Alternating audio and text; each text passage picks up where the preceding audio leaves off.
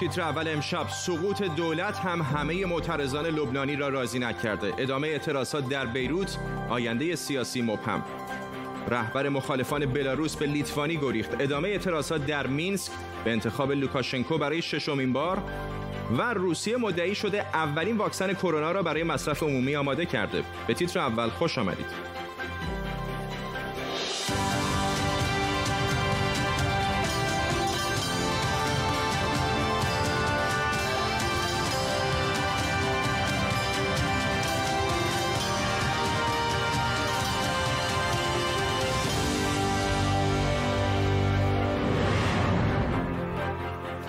سلام بر شما. 24 ساعت بعد از سقوط دولت در لبنان معترضان باز هم به خیابانهای بیروت اومدن. حالا درست یک هفته از انفجار مهیب بندر بیروت میگذره ولی هنوز نشانی از بازگشت آرامش نیست.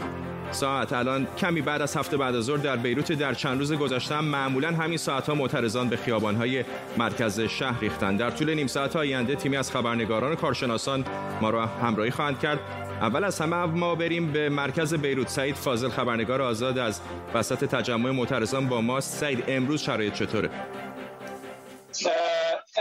دقیقا حدود ده دقیقه پیش دوباره شروع شد تظاهرات حدود ساعت 6 که من می اومدم اینجا خلوت بود خیابون باز بود. چون یه مراسمی گرفته بودن سمت محل انفجار برای گرامی داشته کشته شدگان اون فاجعه مهیب انفجار بیروت. بعد خاتمه مراسم سخنران اشاره کرد که مردم به سمت میدان شهدا برن و حدود ده دقیقه بعد اینجا شلوغ شد و تظاهرات دوباره شروع شده آیا به اندازه حجم دیروز هست تعداد افرادی که آمدن یا کمتر هست؟ بیشتر تعداد افراد یه مقداری هم می‌تونم بگم که عصبی ترن مردم به نسبت به دیروز بله. ممنونم از تو. سعید فاضل خبرنگار آزاد در مرکز بیروت. اگه تحولی پیش بیاد دوباره به تو باز خواهیم گشت. فعلا ممنونم. لبنان سالهاست که رنگ آرامش پایدار به خودش ندیده. برای اینکه بفهمیم اصلا این کشور زیبای مدیترانه‌ای چرا اینقدر درگیر جنگ و بی‌ثباتی و سوء مدیریته؟ چه کاری بهتر از این که نظام سیاسی لبنان رو ببریم زیر ذره. تیتر اول.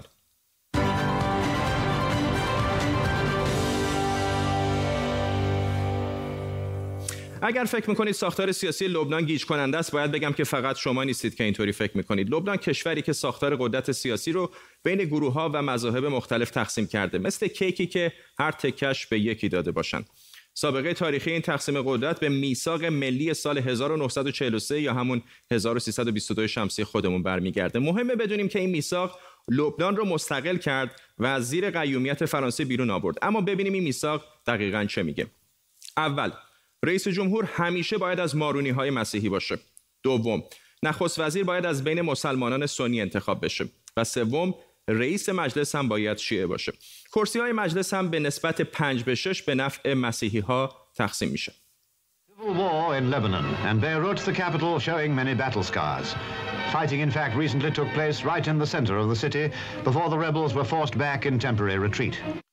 با افزایش قدرت رئیس جمهور و افزایش جمعیت مسلمونا این عدم توازن قوا تو چشم اومد و عروس میانه افتاد تو سراشیبی آشوبی که تا امروز هم ادامه داره. جنگ عرب اسرائیل در سال 1346 هم که بعد از اون کلی فلسطینی به لبنان رفت نقش مهمی توی همین سقوط سیاسی بازی کرد. و البته ترور رهبر حزب فالانژیستا فالانشا مسیحی های تندرو و طرفدار اسرائیل بودند. فالانژیستا گفتن این ترور کار فلسطینی هاست. این بهانه آغاز جنگ داخلی لبنان در سال 1354 شمسی شد جنگی که 15 سال هم طول کشید. گروه مثل حزب الله و عمل هم که آتش فرق گرایی رو در لبنان تندتر کردند توی همین دوران جنگ داخلی به وجود اومدن. در میانه جنگ داخلی اسرائیل هم دو بار به لبنان حمله کرد و بخشی از این کشور رو اشغال کرد. سال 1361 تا بیروت هم پیش رفت.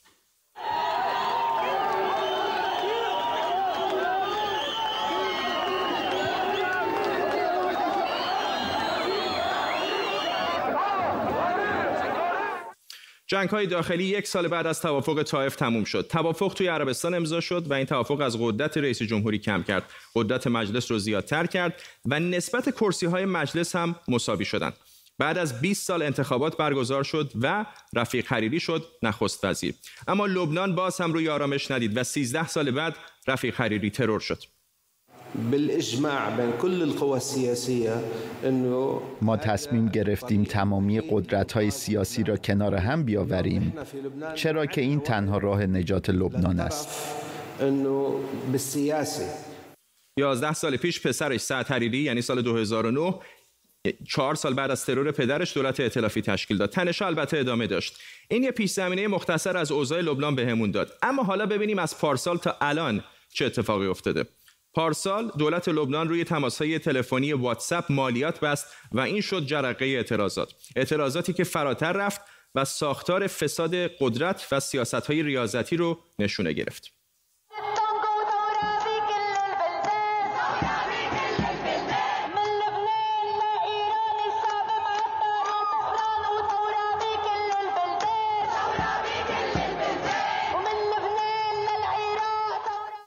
حتی بعد از اینکه حریری استعفا کرد معترضان باز هم کوتاه نیامدن اعتراضاتی که منجر به تشکیل دولت جدید شد. همین دولتی که دیروز کلا استعفا کرد. لبنانی ها از گره سیاسی کشور کلافن اما فراموش نکنیم همشون یک صدا هم نیستند سر خیلی از مسائل مثل فساد سیاستمداران و نفوذ حزب الله در سیاست اختلاف نظر زیاده. ولی شاید یکی از گره های اصلی همین سیستم تقسیم قدرت بر اساس گرایش های مذهبی باشه. سیستمی که شده مثل کیکی که از قبل بین سیاستمداران تقسیم شده و مردم و شایسته سالاری نقش چندانی درش نداره. بنابراین معلوم نیستش که استعفای دولت به تنهایی بتونه همه رو راضی کنه.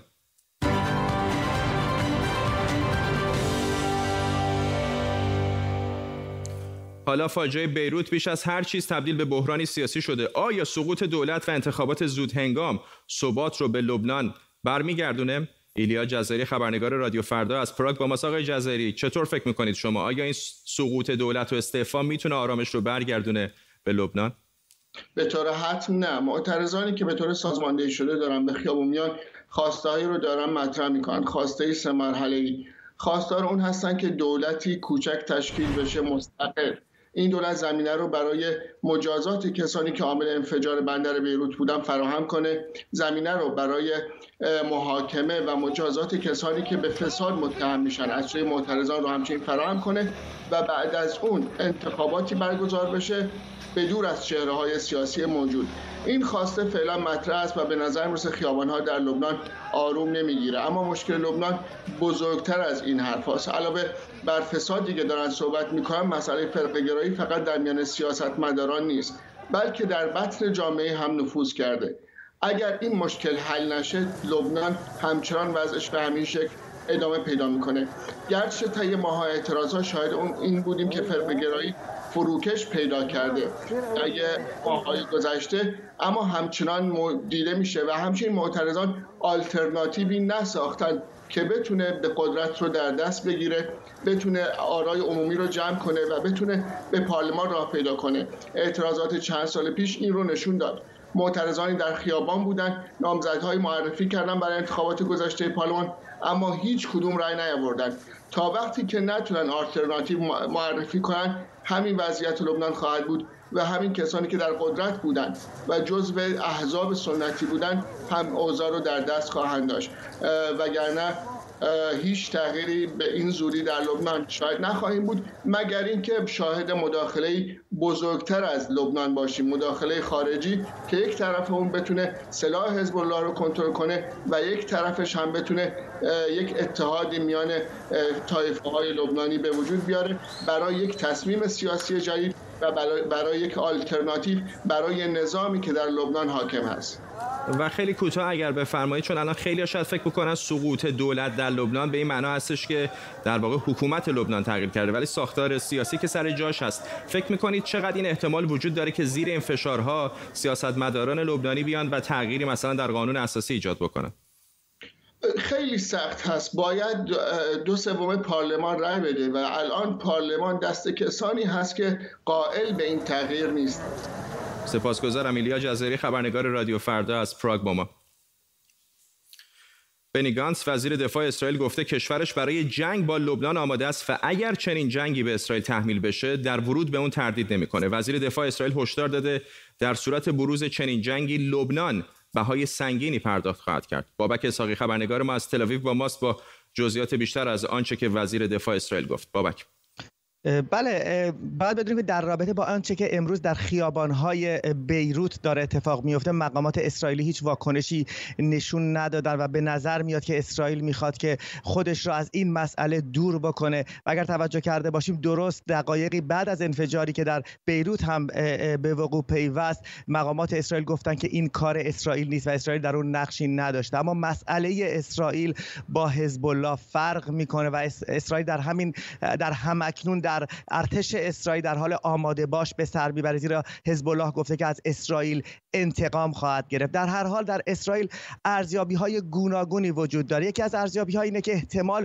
وجود داره که حزب الله بخواد یک نزاعی را در مرز به راه بندازه تا افکار عمومی را از سوی حزب الله در بیروت به دور بکنه. در همین رابطه آقای نتانیاهو در تماس تلفنی که با آقای مکرون داشت گفت که حزب الله فکر می‌کنه که بحران لبنان را می‌تونه با بحران با اسرائیل حل بکنه ولی اینا اشتباه کرده. بنی گانس هم همانطوری که گفتین روز گذشته در سخنانی گفت که اسرائیل برای رویارویی نظامی با حزب الله آمادگی کامل داره. گانس گفت که مرزهای شمالی حزب الله در مرزهای شمالی اسرائیل بزرگترین دشمن اون حزب الله هست و امروز خطرناکترین دشمن برای اسرائیل هستش. یک ارزیابی دیگری هم هستش که کارشناسان امنیتی اسرائیل رو عنوان می‌کنن و می‌گویند که حزب الله ممکنه که در اوج بحران کنونی در لبنان و در حالی که آدمک نصرالله را در خیابانهای بیروت به دار می‌زنن و حزب الله را مسئول ویرانی لبنان متهم می‌کنن مردم صلاح نخواهد دونست که عمل تعرضی علیه اسرائیل دست بزنه و یک بحران تازه و یک نزاع جنگی را شروع بکنه. در هر حال ارتش اسرائیل امروز اعلام کرد که از بامداد امروز از میزان آماده باش در مرزها کمی کاهش پیدا کرده و در هر حال باید منتظر بود و دید که اقدام حزب الله در رابطه با اسرائیل در روزهای آینده چگونه خواهد بود؟ بابک اساقی در تل ممنونم از تو. حین صحبت های بابک تصاویر زنده هم از بیروت می‌دیدید که به نظر میاد کم و بیش شلوغ هست اما شاید به خشونت های دو روز گذشته نباشه. من دست کم در تصاویر زنده که می‌دیدیم گاز اشکاور ندیدم اما جمعیت قابل توجهی در مرکز بیروت هستند. گروه دیگری هم به نزدیکی بندر رفتن. کمی پیشتر به یاد کسانی که هفته پیش در فاجعه بندر بیروت کشته شدند. فاجعه بیروت باعث شده خیلی از چهرهای شناخته شده لبنانی هم واکنش نشون بدن. احتمالا در توییتر دیدید که بعضی از سلبریتی ها انگشت اتهام رو متوجه ایران کردند از توییت دانیل سمان سلبریتی مشهور لبنانی به فارسی گرفته که از حمایت ایرانی ها از انقلاب لبنان تشکر کرده و گفته راه آزادی بیروت از تغییر رژیم در تهران میگذره. تا توییتی از لونا صفوان روزنامه‌نگار لبنانی که گفته رژیم ایران به جای توصیه به ما بهتر فکری به حال انفجارهای توی ایران بکنه. اما این توییت ماریا معلوف روزنامه‌نگار مشهور لبنانی توجه بسیاری از ایرانی ها رو جلب کرده که در اون خطاب به روح الله خمینی گفته لعنت به هواپیمایی که تو رو آورد و همه کسانی که بعد از تو اومدن. خانم معلوف میگه قبل از روی کار آمدن خمینی خبری از جنگ و درگیری تو منطقه نبود و بیروت به گفته او عروس خاورمیانه بود. ماریا معلوف درباره نقش ایران در لبنان به ما چنین گفت.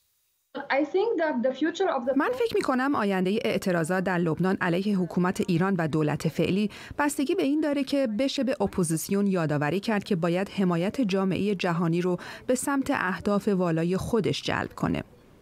نیروهای اپوزیسیون باید تا برکناری کامل این دولت فاسد در خیابونها باقی بمونند و به مبارزه ادامه بدند.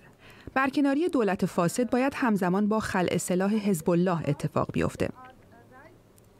باید به سراحت گفت که امروز مردم لبنان همشون به تهران سوء زن دارن. عقل سلیم میگه که حکمرانی ایران بر لبنان دیگه نمی‌تونه و نباید بیش از این ادامه پیدا کنه. رهبران لبنان با هر پیشینه ای امروز از طرف جامعه جهانی تحت فشار هستند تا در برابر دخالت‌های رژیم ایران در لبنان بیستند.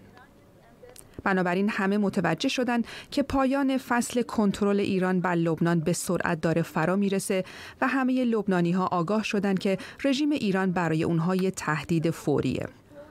استبداد مزهک ایران در لبنان زمانی تکلیفش روشن میشه که مردم لبنان دیگه با رژیم ایران و وابستگانش مثل حزب الله همسو نباشند. اینجاست که مبارزات مردم لبنان و ایران علیه ملاها با هم پیوند می‌خوره.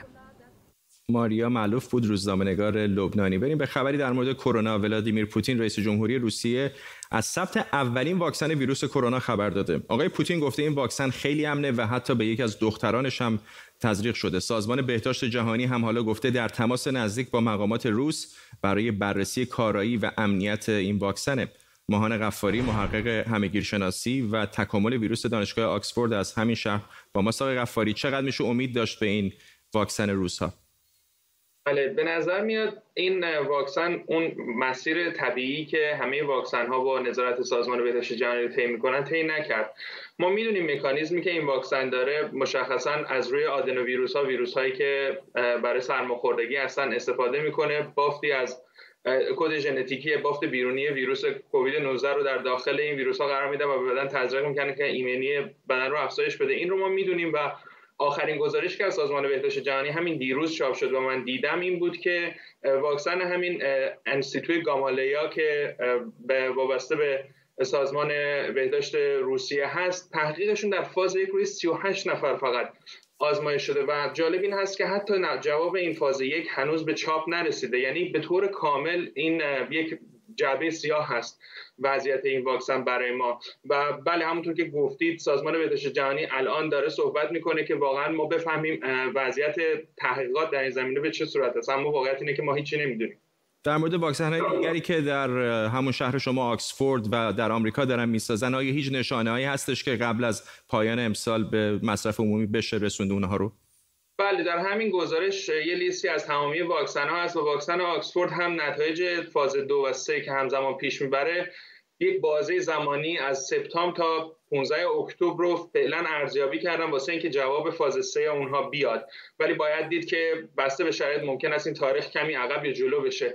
اما من تاکید دارم این خبری هم که داریم راجع به این واکسن روسیه میشنویم نگرانی که برای دانشمندا داره این هستش که می‌تونه اگر این فازها خیلی ما تاکید داریم این فازها به شفافیت کامل انجام بشه. چون اگر هر کدوم این مراحل پرشی از روش انجام بشه یا تحقیقاتش به طور کامل انجام نشه می‌تونه اولا آسیب بزنه در دراز مدت به سلامت جامعه. اگر اون واکسن کارهای لازم رو نداشته باشه در دراز مدت می‌تونه آسیب به وجهه علمی هم بزنه. به دلیل اینکه اعتماد مردم رو سلب می‌کنه از امنیت این واکسن ها و ما می‌بینیم خیلی از همین الان کمپین های ضد واکسن هم داره شروع میشه و این می‌تونه خیلی به این مسئله دامن بزنه و می‌تونه نگران کننده باشه از همین جد واکسن روسیه.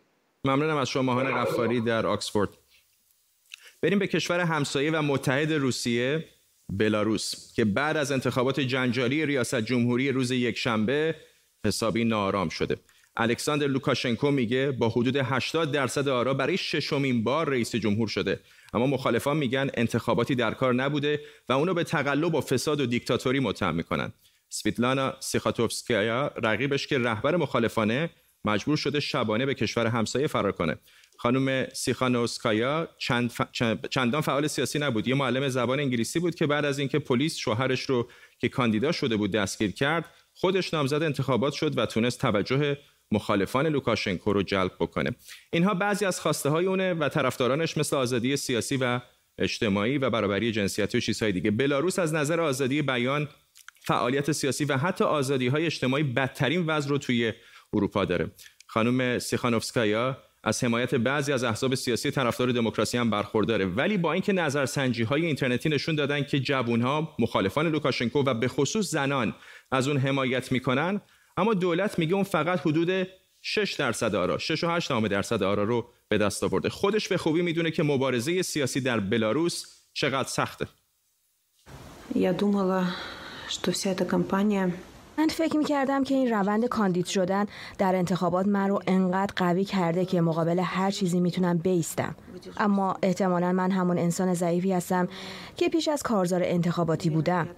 تصمیم سختی بود که خودم گرفتم و هیچ کس دیگه ای درش دخالت نداشت. می‌دونم خیلی از من متنفر خواهند شد. زندگی هیچ کس نباید هزینه اتفاقی بشه که در بلاروس میفته کودکان مهمترین بخش زندگی ما هستند. Это решение я приняла абсолютно самостоятельно. Не... مارکوس کولگا روزنامه‌نگار و تحلیلگر سیاسی از تورنتو با ما آقای کولگا آیا با خروج او الان به نظر شما این نقش اپوزیسیون در مقابل آقای لوکاشنکو کاملا به پایان رسیده یا یک اپوزیسیون جدیدی در خارج از مرزهای بلاروس شکل خواهد گرفت؟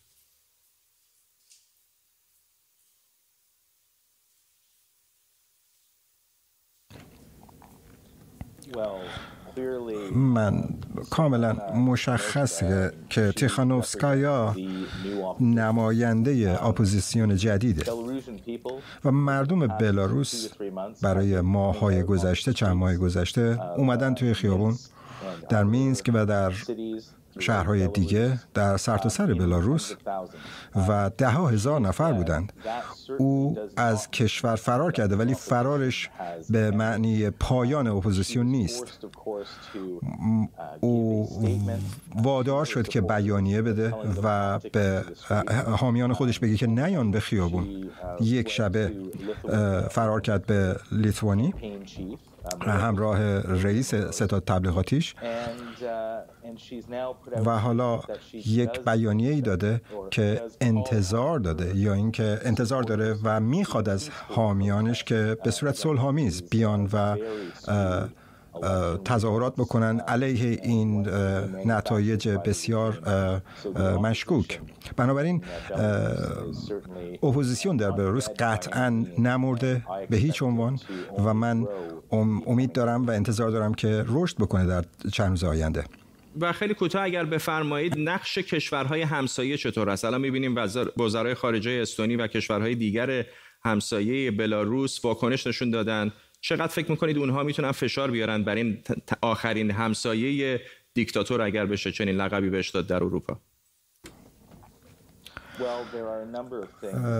مسائل مختلفی اینجا. مطرح اروپا کارهای مختلفی می‌تونه بکنه برای تحت فشار قرار دادن رژیم لوکاشنکو که آخرین دیکتاتور اروپا است که رفتارش عوض کنه.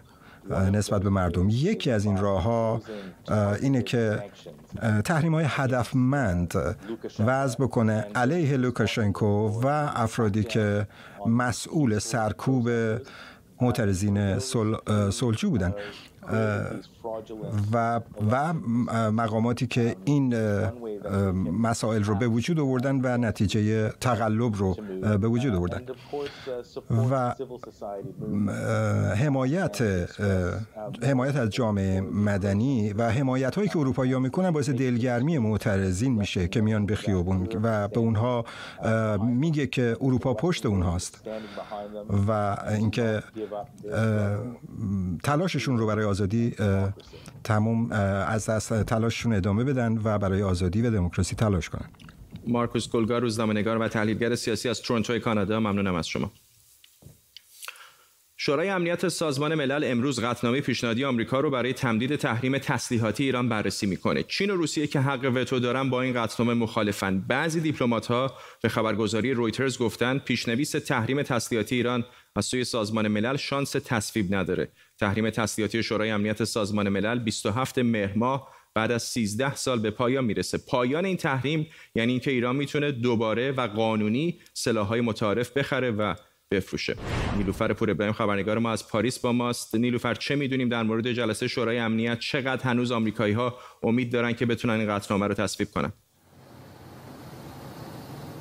اونطور که گزارش ها نشون میده امید چندانی به تصویب این نامه ندارن. برای رأی آوردنش حداقل باید نه, نه کشور رأی مثبت به اون بدن. اگر که این نه کشور رأی مثبت ندن که اصلا تصویب نمیشه. اگر رأی مثبت بدن اون وقتی که چین و روسیه اون رو وتو خواهند کرد. گفته میشه که کشورهای اروپایی تلاش کردن تا لحظات آخر برای اینکه به یک تفاهم یا سازش بینابین این وسط برسن و چین و روسیه رو راضی بکنن برای اینکه حالا با تغییراتی در این قطعنامه اون رو بپذیرن که چنین اتفاقی نیفتاده. ولی به هر حال این یک چالش بزرگ برای کشورهای اروپایی هم هست. کشورهایی که از لغو این تحریم ها از یک طرف نگرانن به دلیل رفتارهای ایران در منطقه از طرف دیگه نمی‌خوان که همراه بشن با این اقدام آمریکا به دلیل اینکه می‌تونه کامل برجام رو از بین ببره. موضوع اینجاست که اگر که آمریکا نتونه این قطعنامه رو تصویب کنه. گفته به هر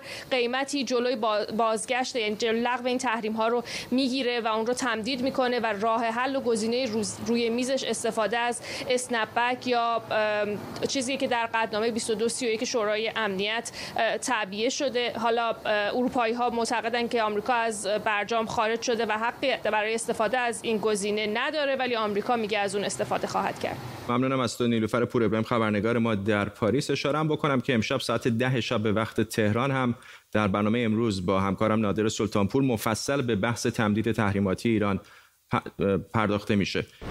تصاویر زنده داریم دوباره از بیروت. همونطور که می‌بینید یکی از ورودی های منتهی به مجلس این کشور دوباره صحنه خشونت شده. معترضان روبروی این ورودی جمع شدن. تصاویر زنده دیگری هم داشتیم برای چند لحظه. به نظر میاد که جمعیت کمابی شبیه دیروز هست اما شاید از میزان خشونت ها کمتر شده باشه.